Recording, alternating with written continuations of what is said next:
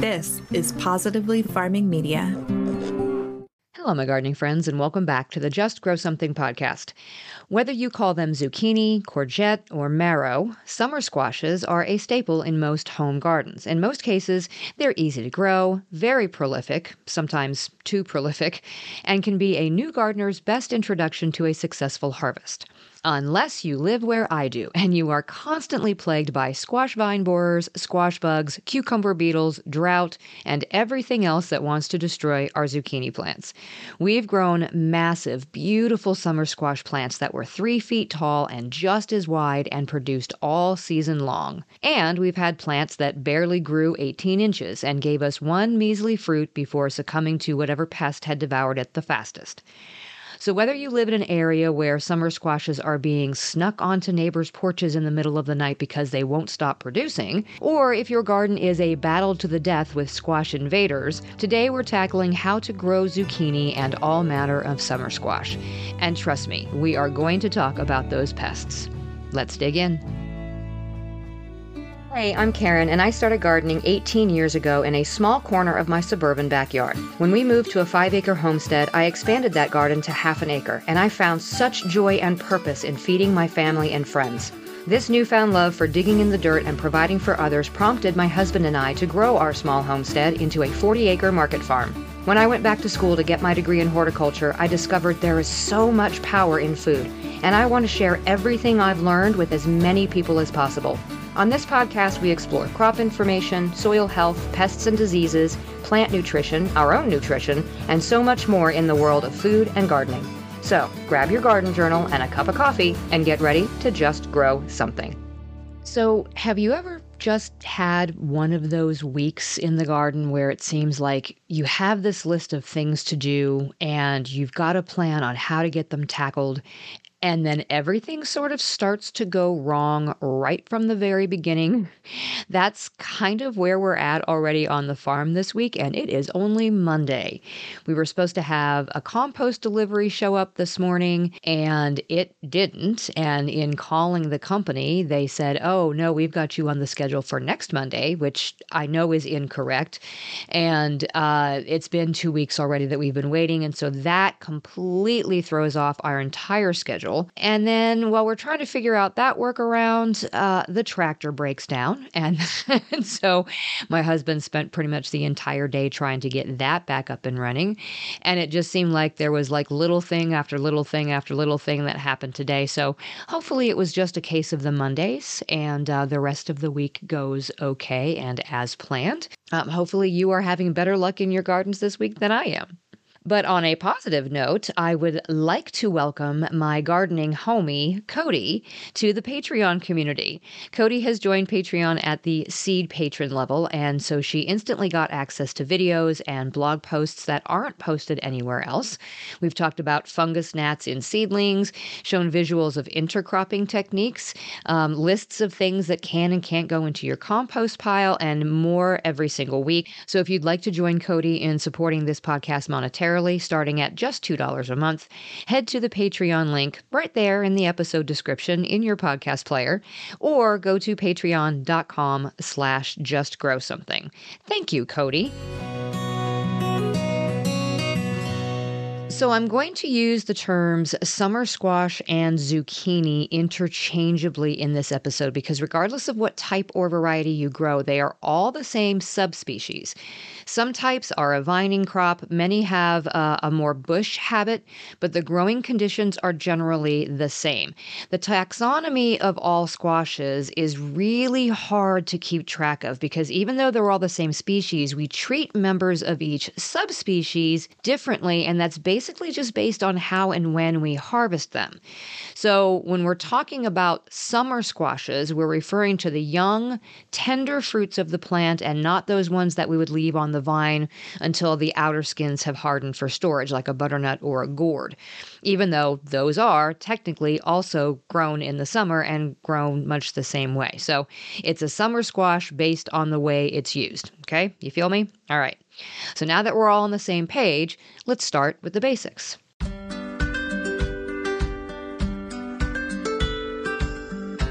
The scientific name for squash is Cucurbita pepo, and the subspecies pepo is referring to the summer squashes. They are in the Cucurbitaceae family, which is the cucumber family or the curcubits. Squash, in general, is one of the oldest domesticated species. So, squash has its ancestry in the Americas, specifically Mesoamerica. They were native to today's Mexico and the northern parts of South America. So, when the European colonization of the Americas started, squash were brought to Europe. And apparently, the first variety actually known as a zucchini was developed in Italy in the 19th century near Milan which brings us to the ethnobotany of the squash. Ethnobotany is the study of a region's plants and their practical uses through the traditional knowledge of a local culture and its people. Again, squash are native to the Americas, where they were a key component of indigenous diets.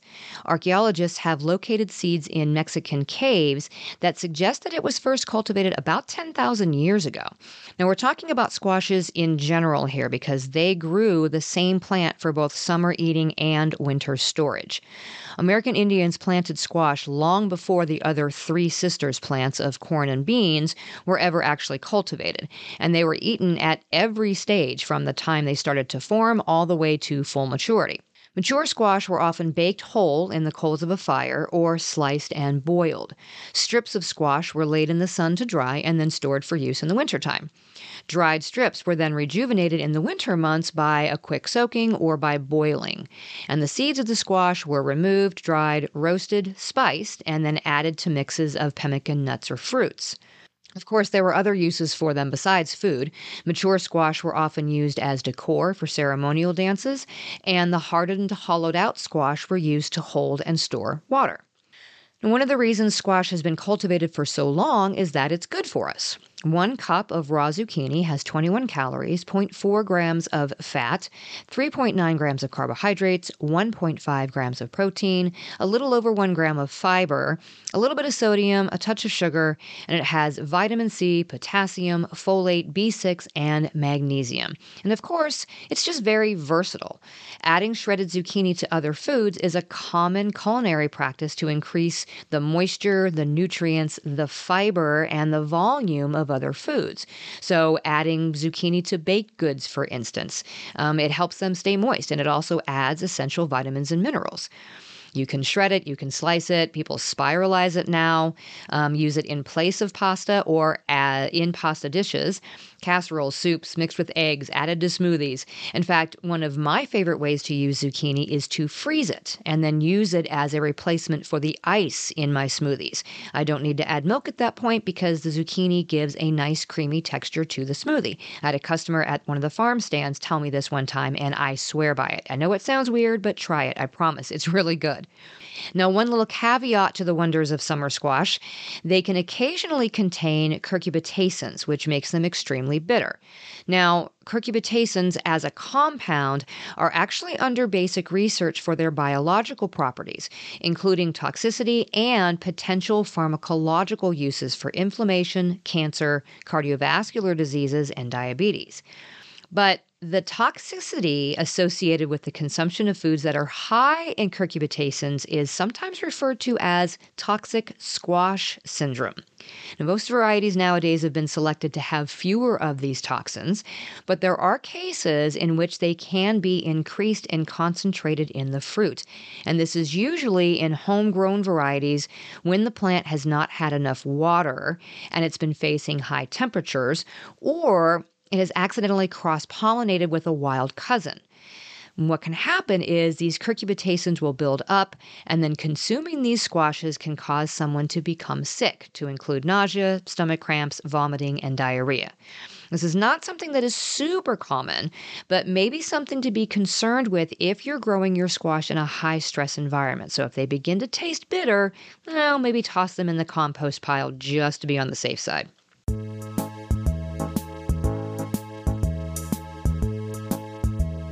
So, zucchini is a warm season crop. Most summer squashes require at least 50 days of frost free weather to produce, and they really prefer air temperatures above 60 degrees Fahrenheit for healthy, quick growth. The minimum soil temperature required for germination of these squashes is 60 degrees Fahrenheit, but the optimum range is between 70 and 95 Fahrenheit, and this is for both indoor seed starting and outdoors.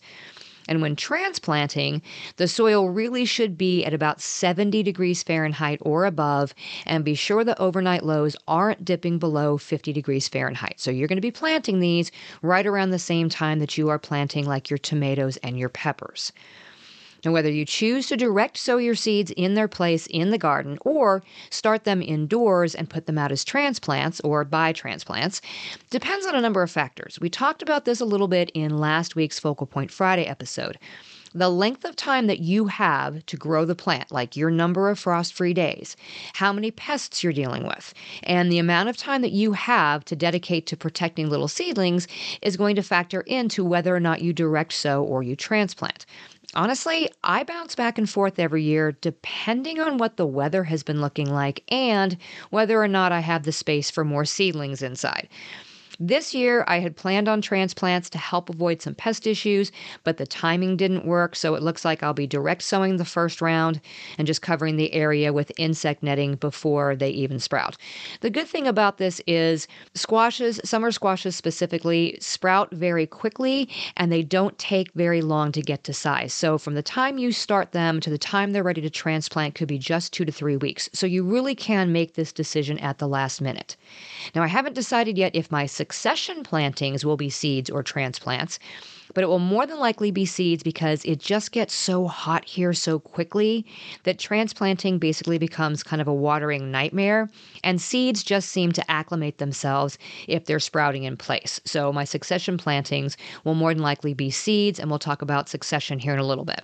So, no matter which way you choose, zucchini and other summer squashes like beds with well drained soil, lots of organic matter, lots of nutrition, and a pH between 5.8 and 6.8. Okay, the pH is pretty standard for most of our garden plants.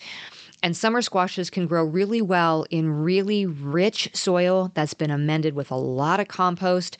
But a lot of our garden beds are just going to require a little bit of an additional feeding for us to get the best production in squash.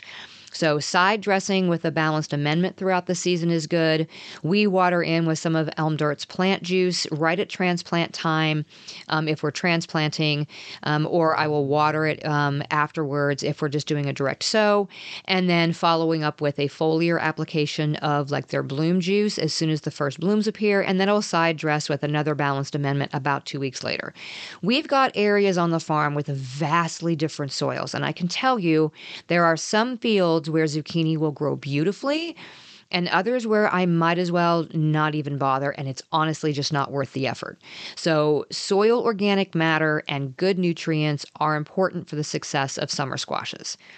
They do need about six to eight hours of sun. This is not one that's going to tolerate a whole bunch of shade, and they like pretty even moisture. So, water generously and use lots of mulch. The mulch also helps to keep developing fruit up off the ground so it doesn't get bruised or water damaged, and it's less access for the squash bugs. we'll talk about those later. So, while you can plant zucchini in rows, which we do because of the sheer number of them that we grow, hilling those rows or just making small mounds will provide you with some benefits. Hills of soil will warm up more quickly early in the season. So, if you need to sow seeds as early as possible after the last chance of frost, or you need to transplant very early because of a short growing season, hills help with this. Hills also provide better drainage. So, even though it's kind of a thirsty plant, you don't want those roots waterlogged. So, hilling up that soil will help with that drainage. When you plant, if you're going to direct sow, put those seeds a half inch to one inch deep and sow them four to five seeds per hill, and then space the hills three to four feet apart. And when those plants are about two to three inches tall, then thin them down so you only have two to three plants per hill. When you thin them, snip off the plants that you don't want so that you don't disturb the roots of the ones that you're leaving in place. And if you're growing in rows, sow the seeds four inches apart in rows that are four to five feet apart. These plants can get very wide, so you don't want them encroaching on each other. Um, sometimes we'll go as close as three feet apart, um, but they will definitely be kind of touching and overlapping at that point. Snip off the plants once they sprout to thin to one plant every 12 to 24 inches. And if you're transplanting seedlings, that's the distance you want between the plants too, whether it's in hills or in rows. You want them about 12 to 24 inches apart, depending on the variety. And whether you plant several plants to a large hill or in rows that are hilled, you want to be sure that you're planting several squash close by each other to help with pollination. This is important because the flowers need to be pollinated to form a viable fruit, and each female flower is only open for one day. No pollination means no squash. So, if you have multiple plants growing near each other, your chance of pollination has been greatly improved. Now, they can be pollinated from any plant in the genus. So, your pumpkins can pollinate your zucchini and vice versa, and that's perfectly fine. The only thing this will affect would be the seeds. So, if you plan on saving seeds for next season, well, then maybe this isn't a great strategy. But if you only need one or two zucchini and one or two yellow squash and one scallop squash, they can all be planted near each other. They can all pollinate each other, no problem. Now, if you've only got room for one or two plants, you may need to hand pollinate, which thankfully is really easy because the flowers are so large.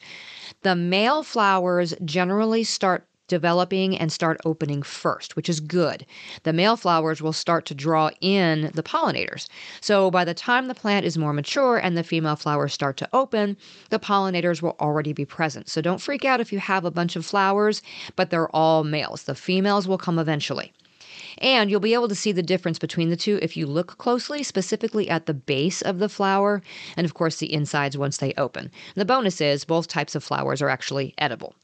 So, hand pollination may be the way to go if you only have room for one or two plants or if you're growing in containers. And yes, you can absolutely grow summer squashes in containers. You just need the right variety and the right container.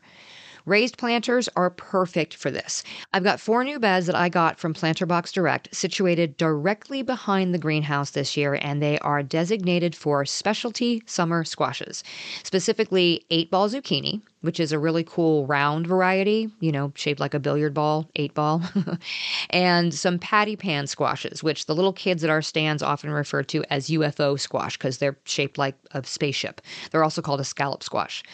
But even if you don't have planter boxes, you can grow squash varieties in large pots, especially if they're a more bush type variety. Just look at the variety description or search for compact plants. You can grow the larger varieties in pots by trellising the zucchini plants up a stake. Now, this is a method I have not tried yet, but I plan to experiment a little bit with this season. You can do this in larger beds too. Basically, you put a stake at the base of the plant, and as it grows, you tie it to the stake, pulling the large leaves up against the stake, removing the lower leaves beneath each fruit, and then continuing to do this as the plant gets bigger. I, am not sure if I'm explaining that right. Just Google it, you'll see pictures. It saves space for sure, but my experiment is more about how it can help deter squash bugs. And yes, you knew we were getting there. Let's talk all about the pests that can plague our summer squashes right after the break.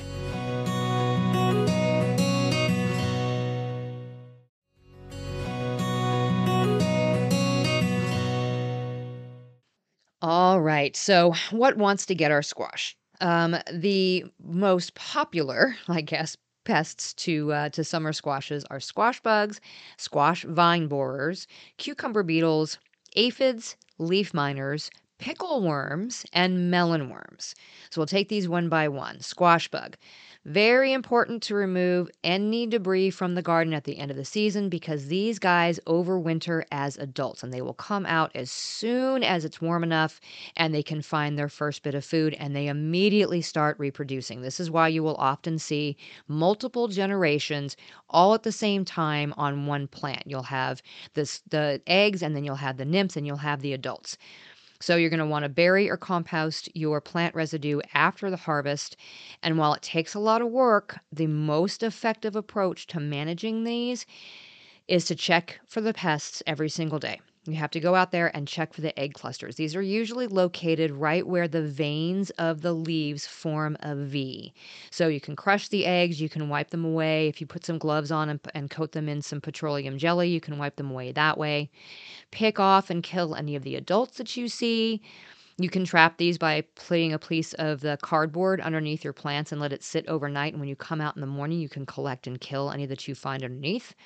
Um, we're also going to see if we can choose row covers early on to help at least deter them for a little while. But of course, those row covers have to come off once the plants start to bloom. So it's going to be fair game after that. So you really just have to be absolutely vigilant. Um, even in a professional setting, the use of pyrethrins and other pesticides is difficult to control these guys. They just are that bad. So honestly, hand control is your best option. Now, for the squash vine borer, um, the adults of these will emerge in late spring to lay eggs at the base of plants. And about seven days later, the larvae will emerge and they will feed by boring into the stems of the plants. They feed for a few weeks and then they burrow into the soil to pupate and they stay there until the next spring and they start the cycle all over again. So, this is where crop rotation can be critical because if you're planting squash in the same place where the moths are emerging, well, they've got their target right there when they pop out of the soil. So you're going to know if you have a squash vine borer larvae because you're going to see the burrowed area at the base of the plant where the larvae have dug in. You will see the frass coming out of that stem. So you need to cut open the stem, remove the larvae by hand, and destroy it. Now, many gardeners swear by wrapping foil collars around the base of their plants to prevent the moth from laying the eggs at the base of the plant in the first place. And I'm going to try some of that this year and I'll do some side by side comparisons. I'm also going to be covering with row cover or insect netting until it's time for the plants to be pollinated. You can also find out what the life cycle of this moth is in your area and just wait to plant your first planting until after that cycle ends. Around here, that's supposed to be around the first week of July. Now, we need our zucchini plants earlier than that just because of our customers, but for a home gardener where you just want zucchini, it doesn't really matter when you get it, this might be a viable option. So wait until later in the summer to plant your first plants. The next one is uh, cucumber beetles. You can these can be striped or spotted cucumber beetles depending on where you are. Um, one of the best ways to deter these, again, construct tents of insect netting or cheesecloth, or use floating row covers to cover the young plants. But you're going to have to remove them at flowering. Um, it's kind of important to control the cucumber beetles though because they spread bacterial wilt. I've used First Saturday Lime before to dust over the plants early on. It seems the beetles don't like the texture of the lime, but with a really heavy infestation, I've found that even that doesn't help. So exclusion really is the the first line of defense with these guys. Um, aphids, these are tend to be less of a problem than some others. They can be handled with a really good blasting from the hose. Um, you also can encourage predatory insects like ladybugs, lady beetles. If that fails and you've got a really bad infestation, you can try neem oil or insecticidal soap. Um, sometimes the bigger concern with these isn't necessarily the damage that they do from feeding, but it may be them transmitting a viral disease to your plants. Next up, we have leaf miners. Adult leaf miner flies lay eggs inside leaves, and when those larvae emerge, they chew their way through the foliage of the plants and they leave behind this trail of tunnels. It looks like a maze that's going all along the leaf. You will know what it is when you see it.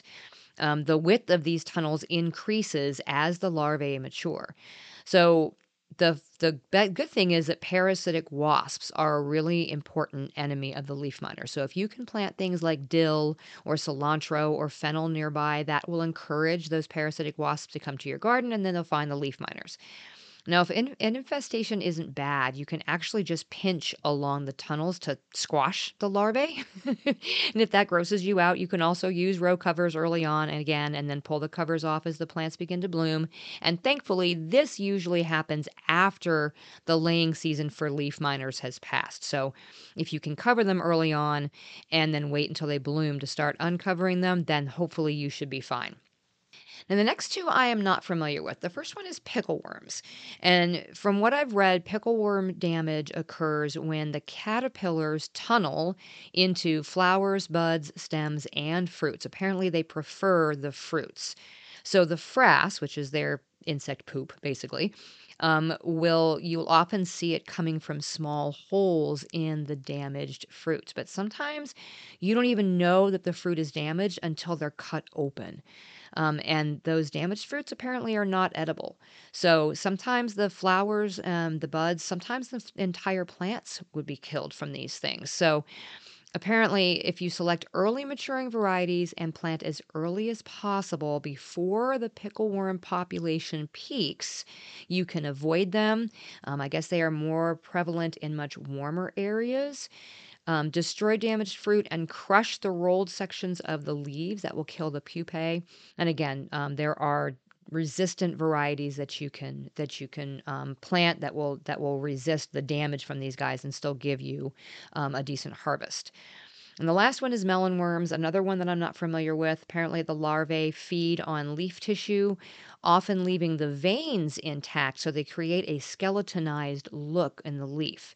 Um, it's also common to see leaves rolled or folded over to serve as a hiding spot as the melon worm pupates.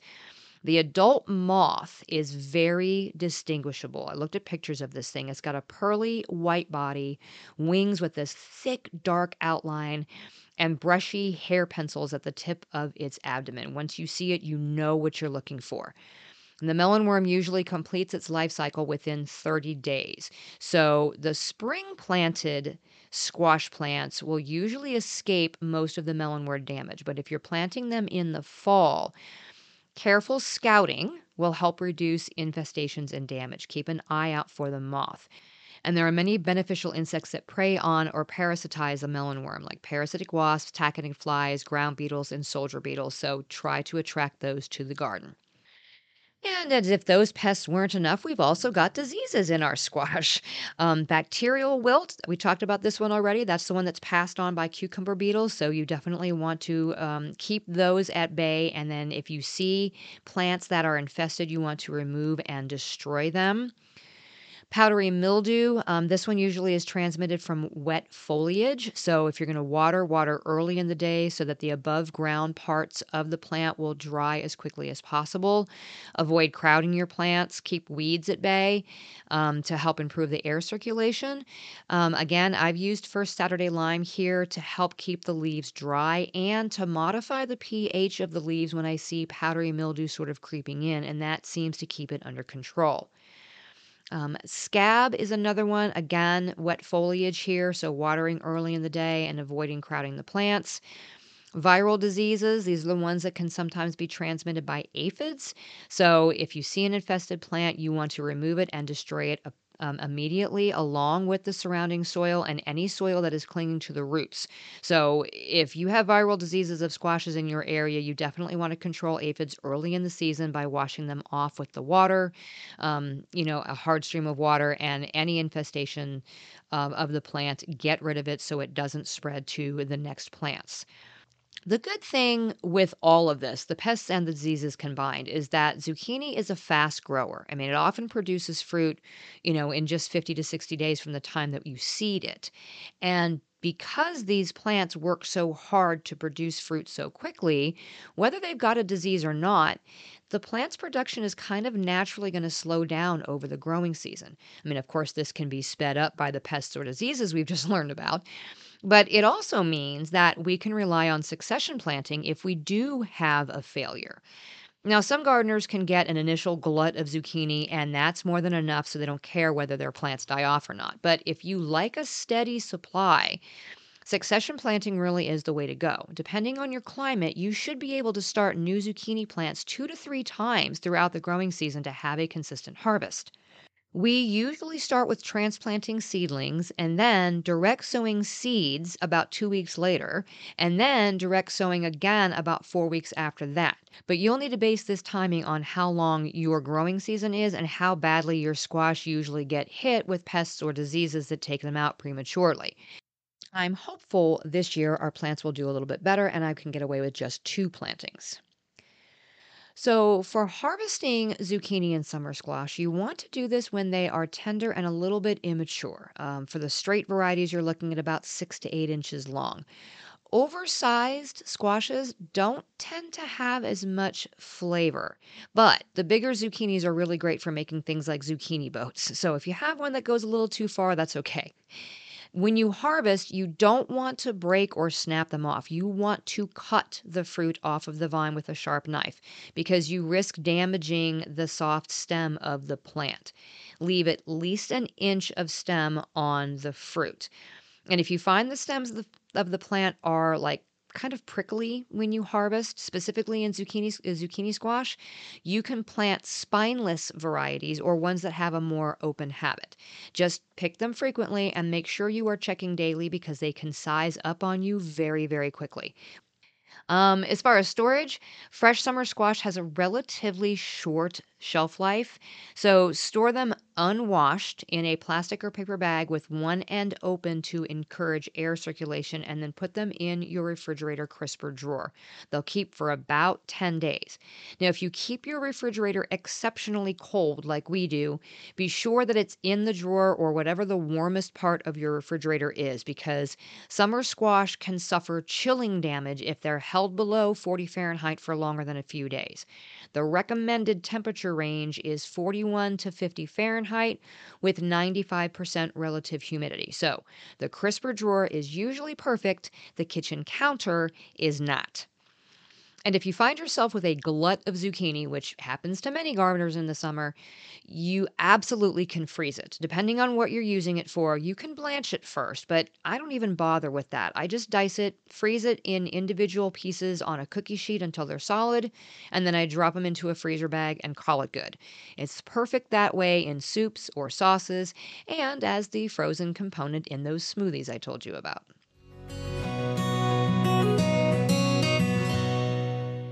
Well, hopefully, this gave you some insight into how to grow zucchini in your particular growing situation and how to avoid the pests and diseases that may plague your area. We took last year off from growing any cucurbits because our squash bug and vine borer and cucumber beetle problem had gotten to be so overwhelming we were planting three, sometimes four times each season, and still only getting a meager harvest with maximum effort. So, hopefully, this year I can add a few more tricks to my arsenal and we'll have a better year. I'll let you know how it goes. And fingers crossed that you get a fantastic summer squash harvest. Until next time, my gardening friends, keep on cultivating that dream garden, and we'll talk again soon. You just finished another episode of the Just Grow Something podcast. For more information about today's topic, go to justgrowsomethingpodcast.com where you can find all the episodes, show notes, articles, courses, newsletter sign up, and more. I'd also love for you to head to Facebook and join our gardening community in the Just Grow Something Gardening Friends Facebook group. Until next time, my gardening friends, keep learning and keep growing.